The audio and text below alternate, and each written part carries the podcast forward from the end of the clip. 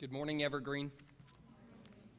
If you'd open your Bibles with me, we're going to be in Genesis chapter 3. I'll be reading starting in verse 6, but our text this morning is verses 8 through 13. Just as the serpent said, Adam and Eve would have their eyes opened But what do they see? With this advance of knowledge that they've gained, what do they now know that they didn't know before? Which is especially concerning when we think about the world that Jesus came into and the world which the prophets described. Isaiah chapter 9 says that this world was a land of darkness that God was going to send his great light into. Jesus, when he speaks about his listeners in Mark chapter 4, he says he gives parables to people who have eyes to see but cannot see, ears to hear but who cannot hear. If we were looking at last week, seeing how sinners fall and how they fell, what we're getting at in this text is the very beginning of the effects of that fall.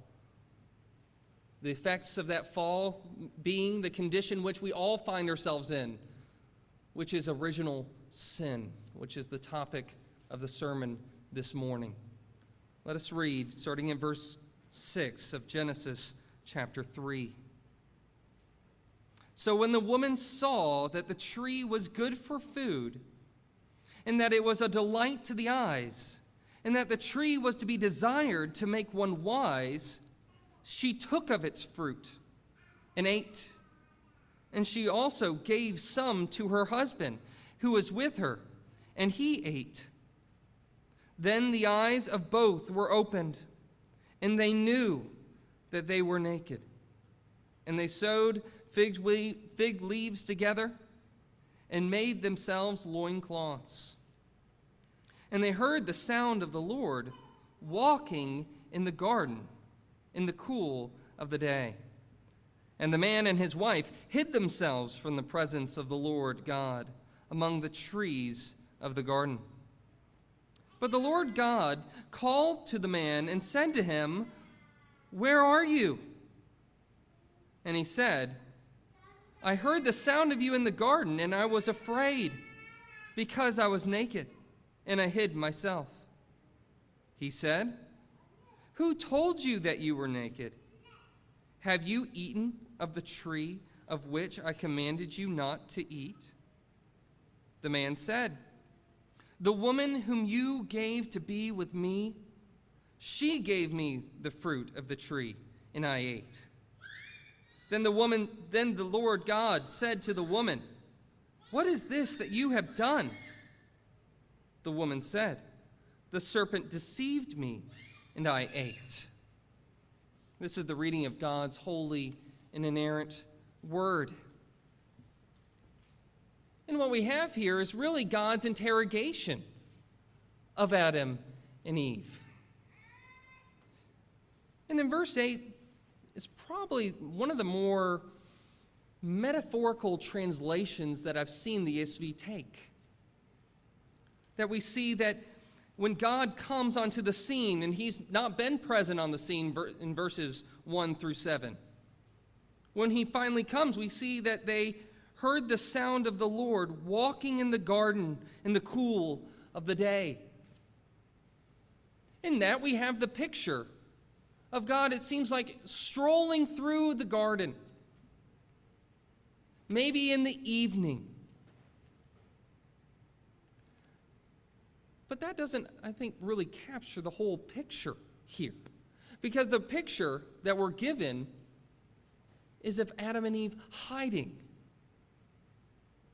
The actual, maybe a more literal translation of this verse is that they heard in the sense of they listened, and sometimes it's even translated the irony here of obey. That they obeyed the Lord's voice, the sound of the Lord walking through the garden. And even walking there is more of a sense of coming in. And when he comes into the garden, it says, in the cool of the day. And even there's, this is a really strange phrase talking about the wind of the day or the spirit of the day. Whatever is going on here, we don't know exactly how to translate it in a certain sense. I gave you that literal translation that they listen to the sound of his voice, or really his voice, coming into the garden in the wind of the day. What's obvious here is that God is now present on the scene. What they hear is God coming into the garden. The reason why I think it's better a voice is because we see it's what he does as soon as he comes into the garden. It's as if a wind blows over the garden and they hear a voice crying out, Where are you? And they're in the middle of the garden when this happens. And what do they do? They take refuge in the middle of the trees, trying to hide themselves further than they've already done in trying to cover themselves. What's going on here is an interrogation scene. You know, if you're going to figure out what a text says, maybe the surest way to figure out what the point of a text is is by looking for what's repeated over and over again. And between chapters 2 and 3, we get five times God's command being repeated. God gives his command directly to Adam three times not to eat of the fruit of the tree of the knowledge and good of good and evil.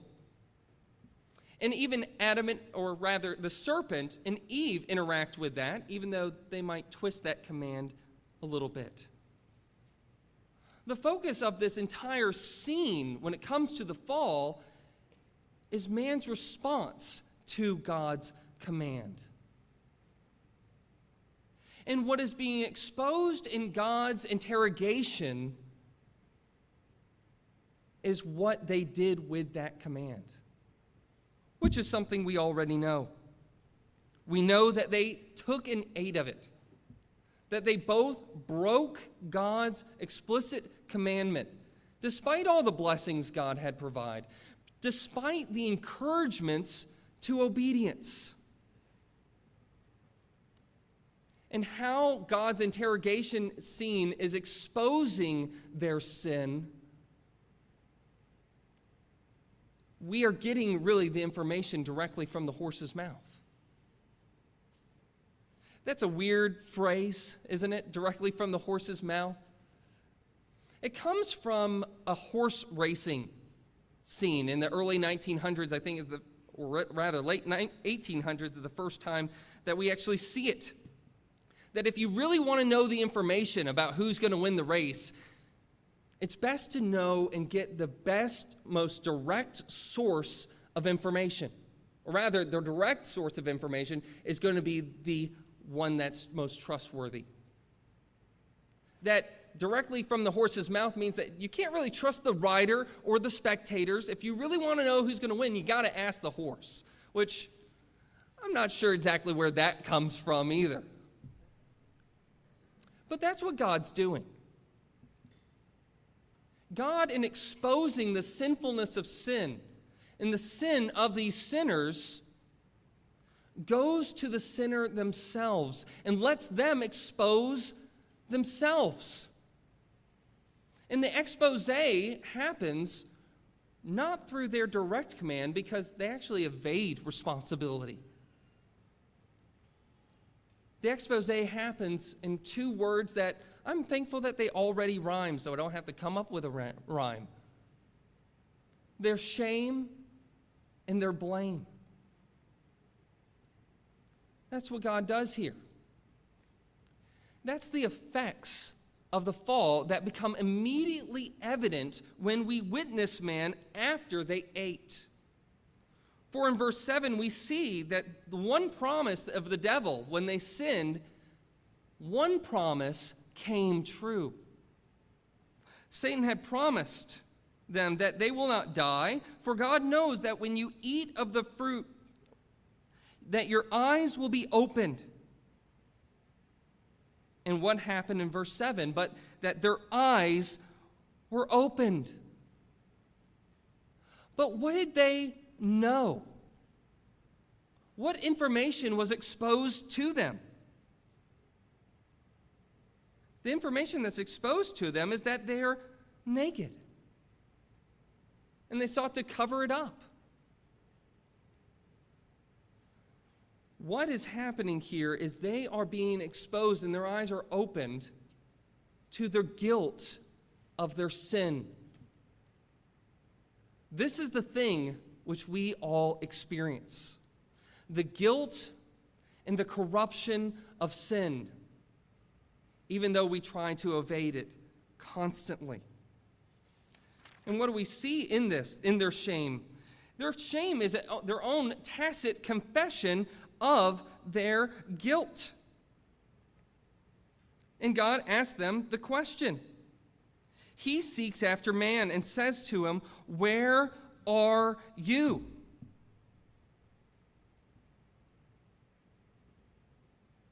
This is not a question seeking information in the sense of God did not know where that they were.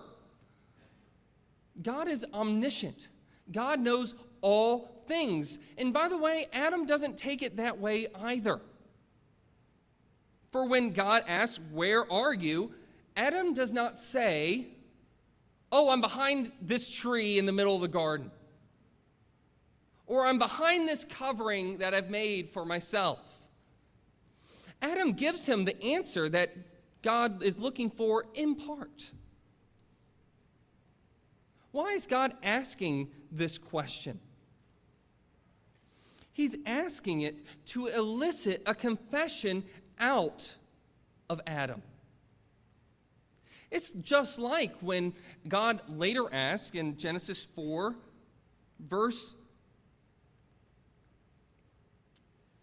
verse 9, when God asked Cain, Where is your brother Abel?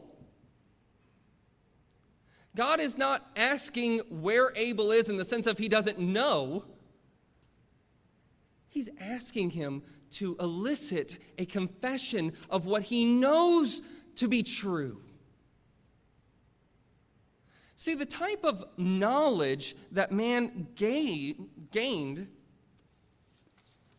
was kind of an artificial knowledge. Satan had promised him the advance of knowledge. But in consequence to man's disobedience to God's word, he doesn't gain a knowledge of more facts, more information.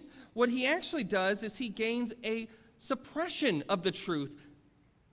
What he now knows is guilt. What he now knows is good and evil by experience. And what he does with that information is he suppresses the truth in unrighteousness. But a confession is not what God gets when he asks that question. He asks him, Where are you? And notice what Adam's response is. Adam said, I listened to the voice of you in the garden, and I was afraid because I was naked and I hid myself. What does Adam confess?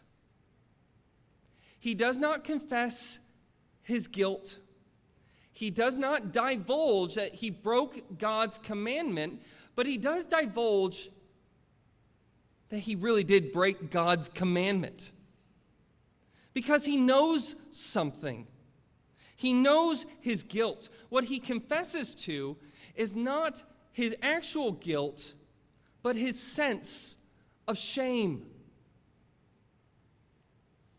His sense of shame that he is hiding from God.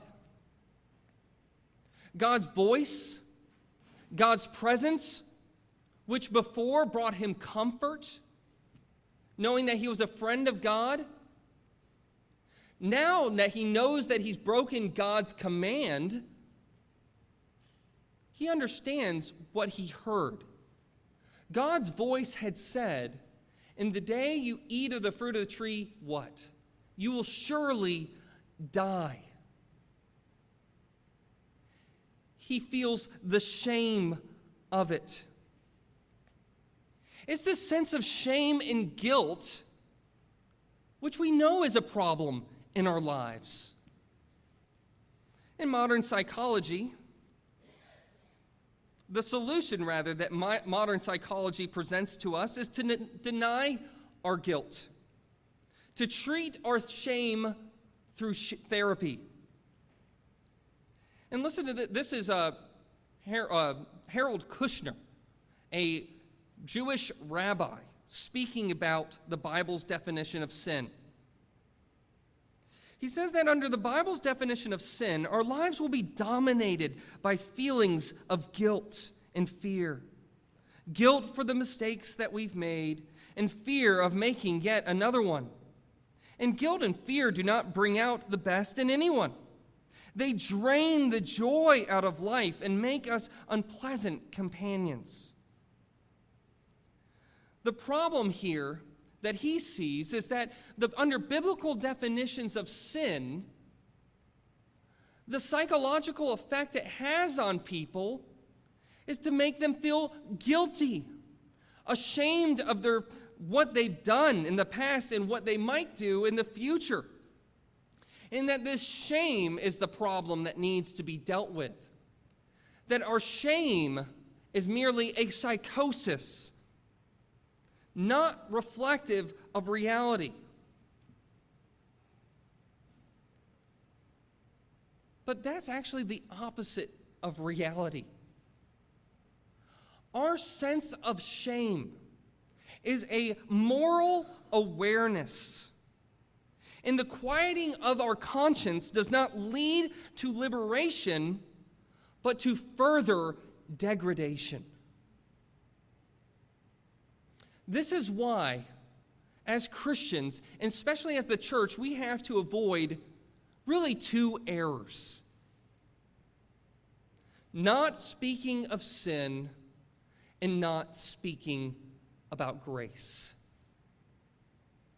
You know, there are many church, churches, probably in our area, that avoid the topic of sin because of the very reason that we're talking about this morning, what we see in Adam and Eve, which is when we talk about sin, what it causes in sinners is a sense of guilt, and a sense of shame. And no one likes feeling that.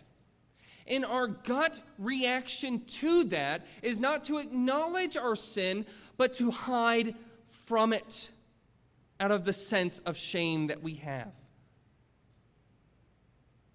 And when we don't talk about sin, the problem with that is we might avoid the consequences of guilt. Dr. Kushner was right about the psychosis of it. Not the psychosis in the sense that it's not true, but the effect that a guilty and shameful conscience does lead to a joyous, joyless life. And being some, around someone who's constantly ashamed of their behavior and feels guilty is draining. The thing is, is the question we need to ask ourselves is how do we deal with our guilt? What's the Bible's solution to our guilt? The Bible's solution is something radically different. It's not ignoring sin, not talking about it, and just assuming that people understand that they are guilty. The Bible's answer is to give us God's law that acts as a mirror which sinners can look at themselves and see their great need of salvation. And we have our sin exposed to us, knowing also what God's word reveals, which is God's character. That if we confess our sins, God will forgive us because he's made a provision for our sins in Christ. One of the problems of the church today is that we don't talk about sin. And when we don't talk about sin, we gut the gospel of God's free grace. We got the need that sinners have of Jesus Christ. For why is it good news that Jesus died for sinners if sin really isn't worthy of dying for? The reality is, and what every sinner needs to know, is that the wages of their sin is death. And the wages of sin is death, not because our sins are not really that big of a deal. God does not address the sin of Adam and Eve as their mere mistakes. Even though that's how we often like to speak of our sins in an evasion of the responsibility. What we want to do is suppress that shame but the Bible actually wants to unearth that shame and tells us what to do with it. But isn't it interesting that when we have our sin exposed, what we often do is hide? We might not hide behind trees in God's presence. Maybe you might not think you're that dumb. But how often in church do we not confess our sins? Do we live hypocritical lives, putting up a front for other people, saying that we're basically good people? That's why we're Christians. That we don't really have anything to hide. Maybe we're willing to confess our sins in private, not out loud to God in maybe our closet, but always unwilling to confess our sins to one another, lest they figure out who we are and our shame is exposed to them, that we might possibly need a Savior as well. I think we hide our sin more than we'd like to admit. We should not be ashamed in the sense that when we confess our sins to one another, that we're going to be ashamed and that it's brought up as if that's new information to gospel believers. We should be willing to shame ourselves, to humiliate ourselves, or maybe the biblical word, to humble ourselves before the living God before each other. Humble lives, confessing our sins to the sinners that we are spe- seeking. Letting them know that we are sinners also in need of a Savior. What happens with sinners, ironically, is those who are given the basic command to obey God to live in fear of God instead of fear of man, which is the beginning of wisdom, ironically, their experience of God is fear. Still, they don't escape that. But what they fear is no longer fear that causes them to live in obedience of God, but fear of God. What they experience is fear rather than fellowship and their hiding reflects that they are guilty.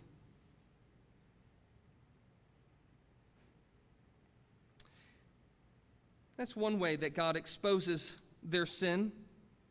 But then he gets more, um, he puts his finger on the issue a little bit closer to the heart of it. He says explicitly in verse 11, who told you that you were naked? Have you eaten of the tree which I commanded you not to eat? Once again, these are not questions that God is seeking information. God knows everything. And Adam's response once again shows the same kind of metaphorical, or rather rhetorical, way that he's understanding the question.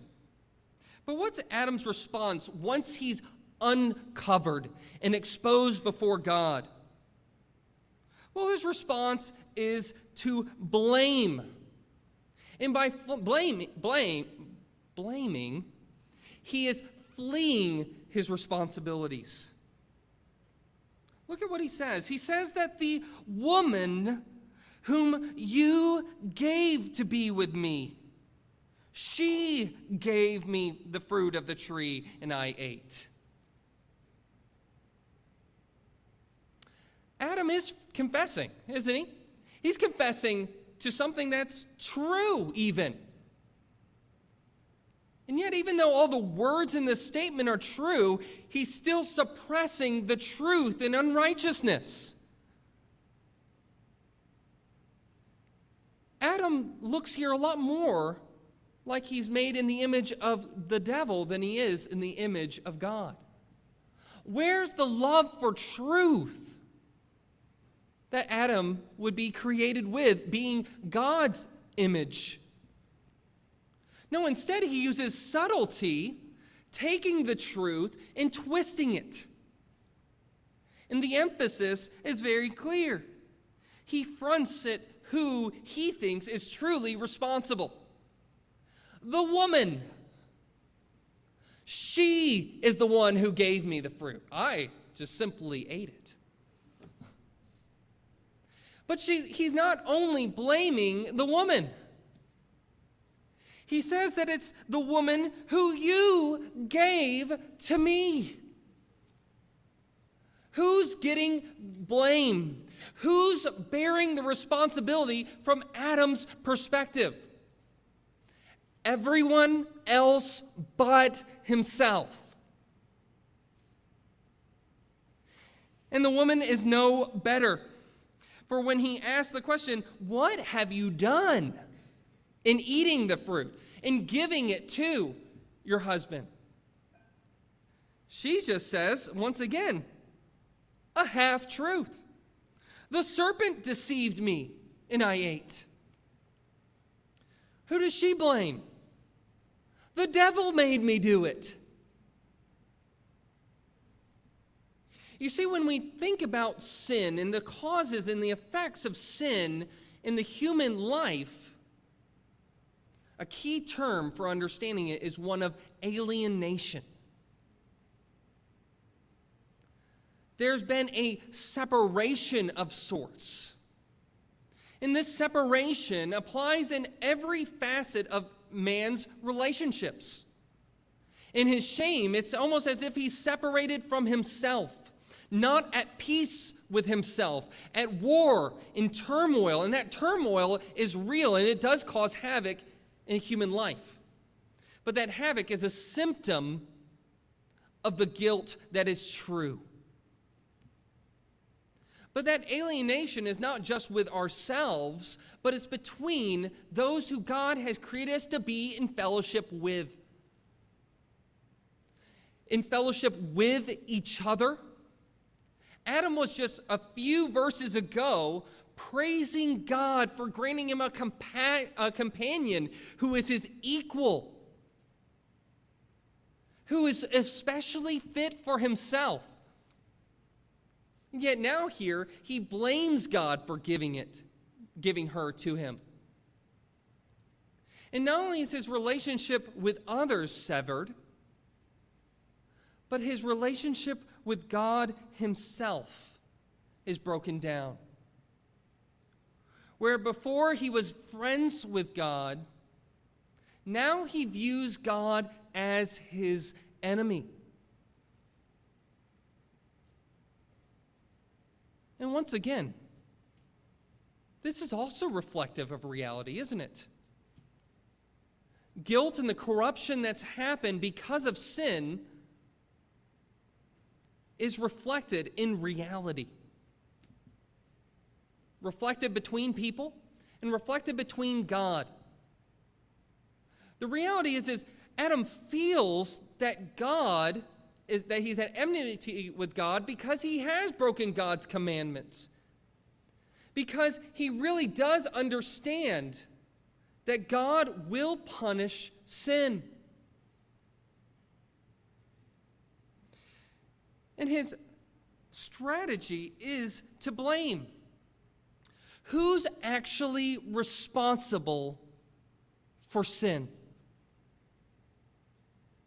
In the final analysis, we have no one to blame but ourselves. You know, there's we could when we think about sin and about why it happens, we know there's a context for everything. That there's situations that might push us and lead us into a certain direction.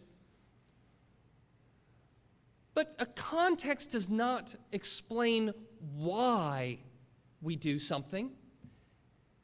It's just a context in which it happened.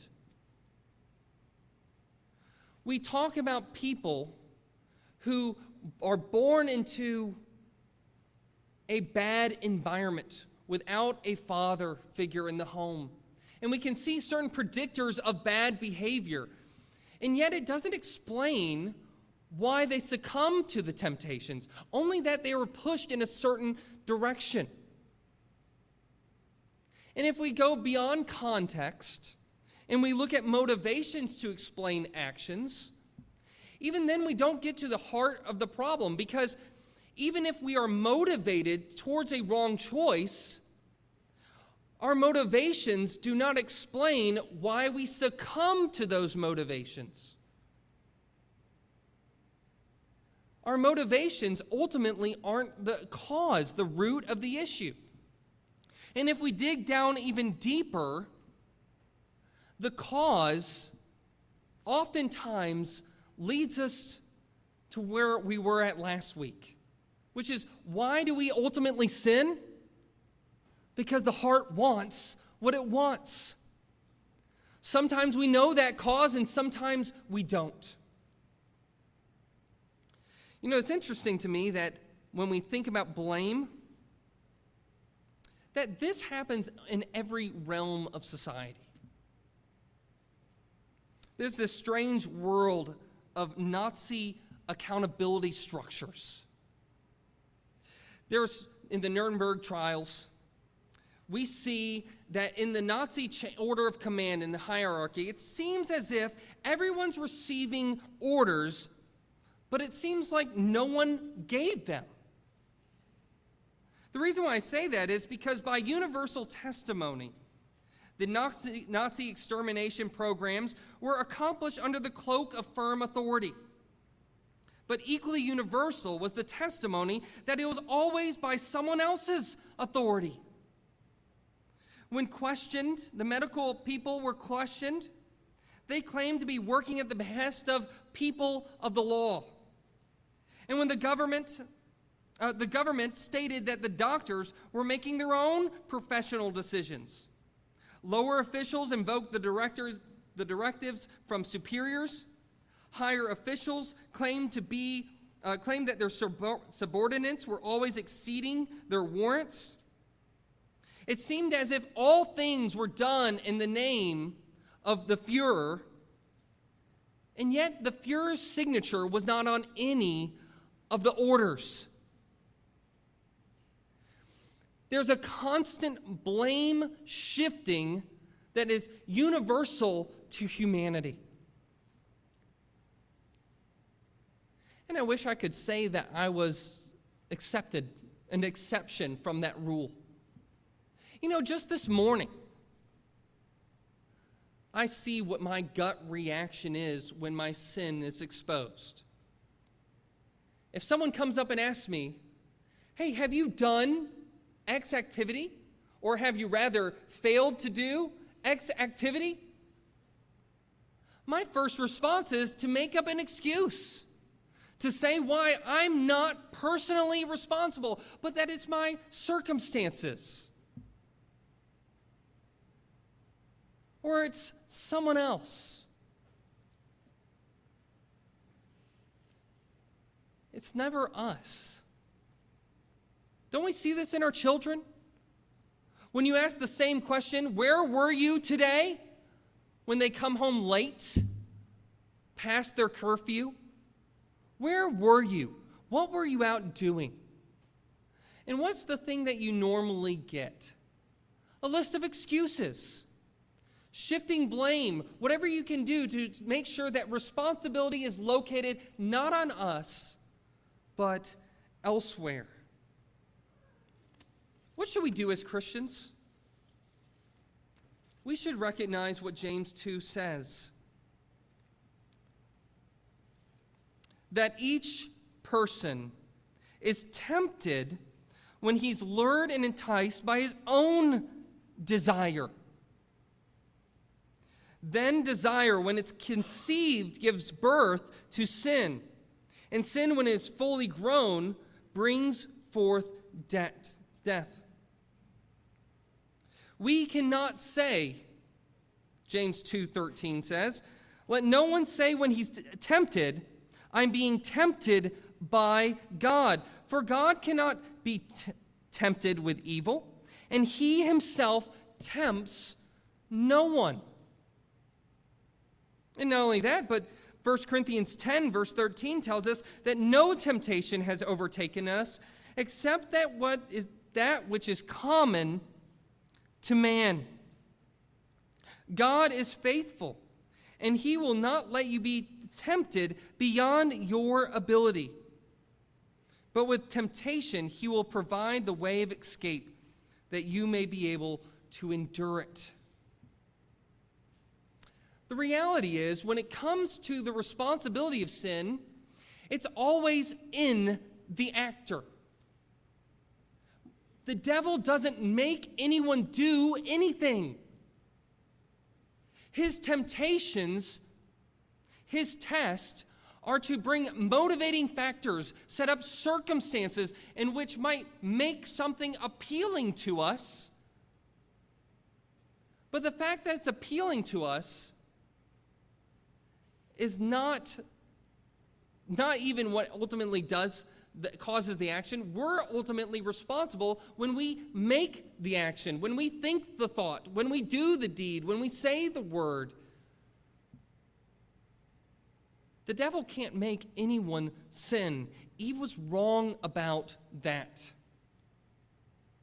God does not tempt anyone with evil. There's shame, there's blame. So, what can they actually see? They ultimately, what they see is original sin. What they see is their culpability for breaking God's commandment. And with this, their eyes are opened, and their whole nature is corrupt. What we see in Adam and Eve is that they're indisposed at this point. They're disabled. They're made opposite to all that is spiritual good. When we talk about original sin, we're not talking about Adam's original sin. I understand that's a little confusing. We're not talking about the first sin, but we're talking about something that every human being has which is guilt for Adam's sin and the corruption that proceeds from it. What we're talking about when we say that we believe in original sin is that we are just like Adam after the fall, not before it. That when human beings fell, they lost communion with God. And they were made liable by God's curse to all the miseries of this life. When we talk about original sin, we are saying that by nature we are no longer children of God bearing His reflection, but rather children of wrath. What we're talking about is bad news.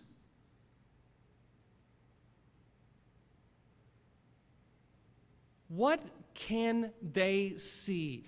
All they can see at this point is God's judgment. And yet they don't think to ask themselves, why is God seeking them out? Yes, it's to get an answer. Yes, it is for judgment. But if that was the only thing God was coming to do, he would do the same thing towards them, what he did towards the serpent. God's not asking Satan any questions here. The only thing he gives Satan is the judgment and the curse. What he's trying to provoke in them is a confession of their sin. What they can no longer see after the fall is God's goodness. What they can no longer see is God's heart of forgiveness towards sinners. The reason why they hide is because they live in fear of God's judgment, and that's the only thing that they can see. What is revealed to us in the gospel? Well, what's revealed to us in the gospel is God's plan. His plan that reflects who God truly is, if we could see him for who he is, which is a God who loves sinners, who sent his son to the cross to die for sinners. What's revealed though, in the gospel is not some turn in God's personality that he makes some point later on. For Ephesians chapter 1 tells us that blessed be the God and Father of our Lord Jesus Christ, who has blessed us in Christ with every spiritual blessing in the heavenly places, even as he chose us in him before the foundations of the world when did God love sinners?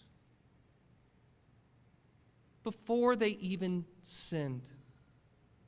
What we have in the gospel is a revelation of that plan, a plan that took place in history past, rather, eternity past.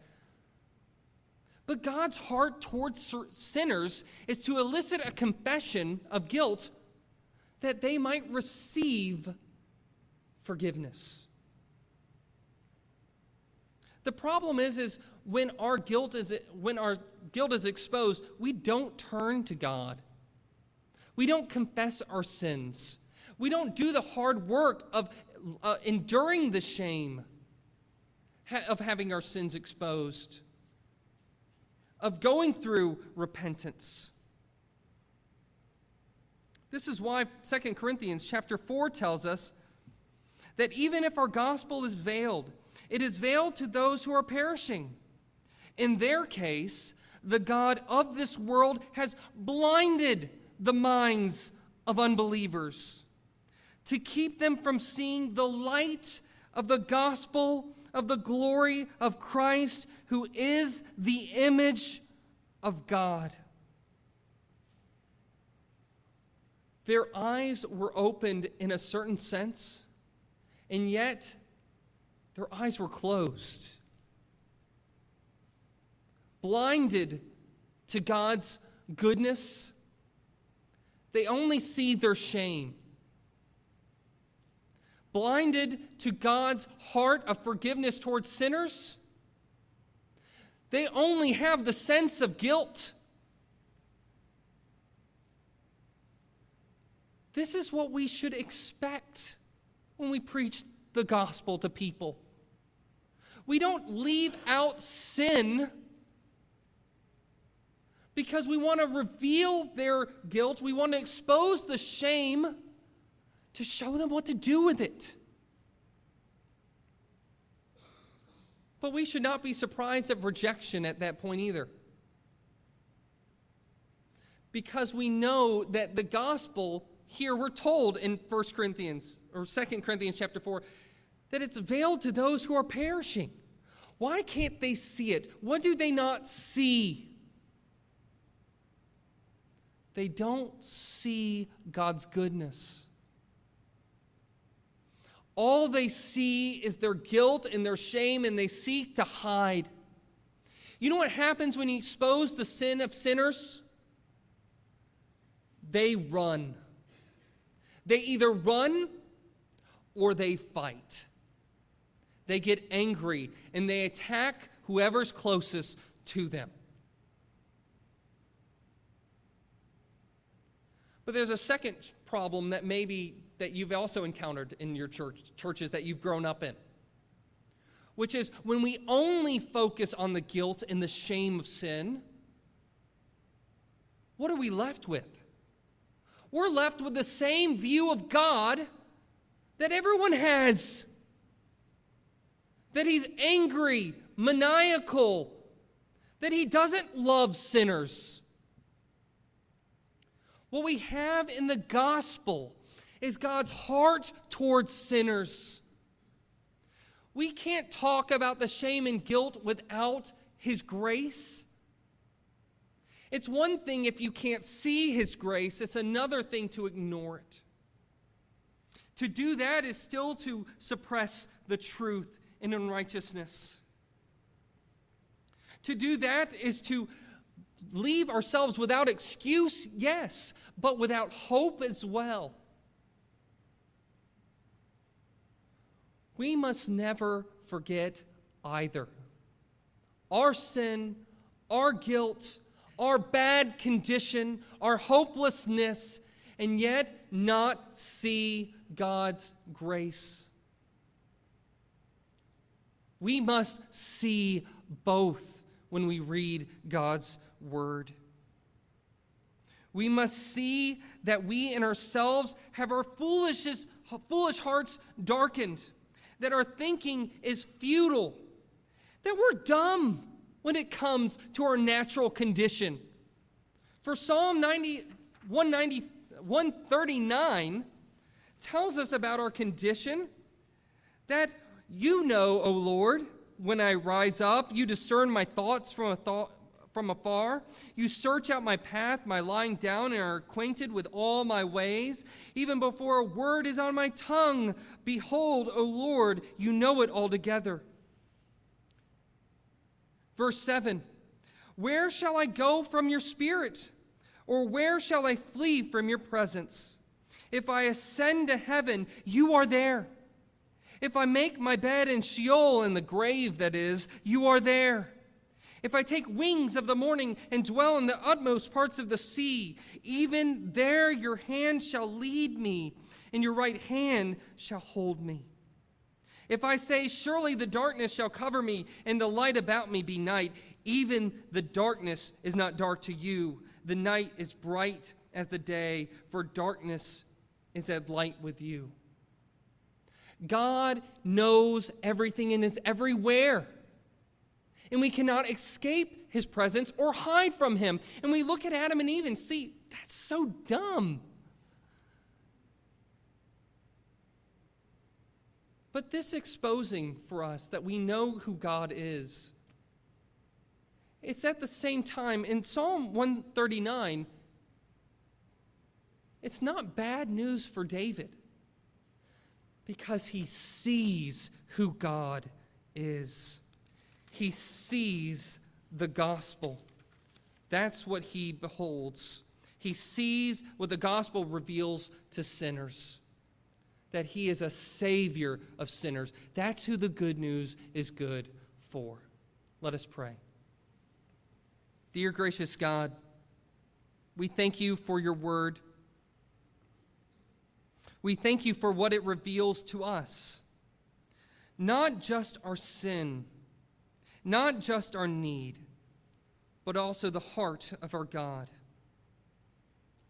May we read your word and be convinced not just of the sinfulness of sin, but also of your goodness, of your love, of your heart towards us. It's in Jesus Christ's name that we pray. Amen.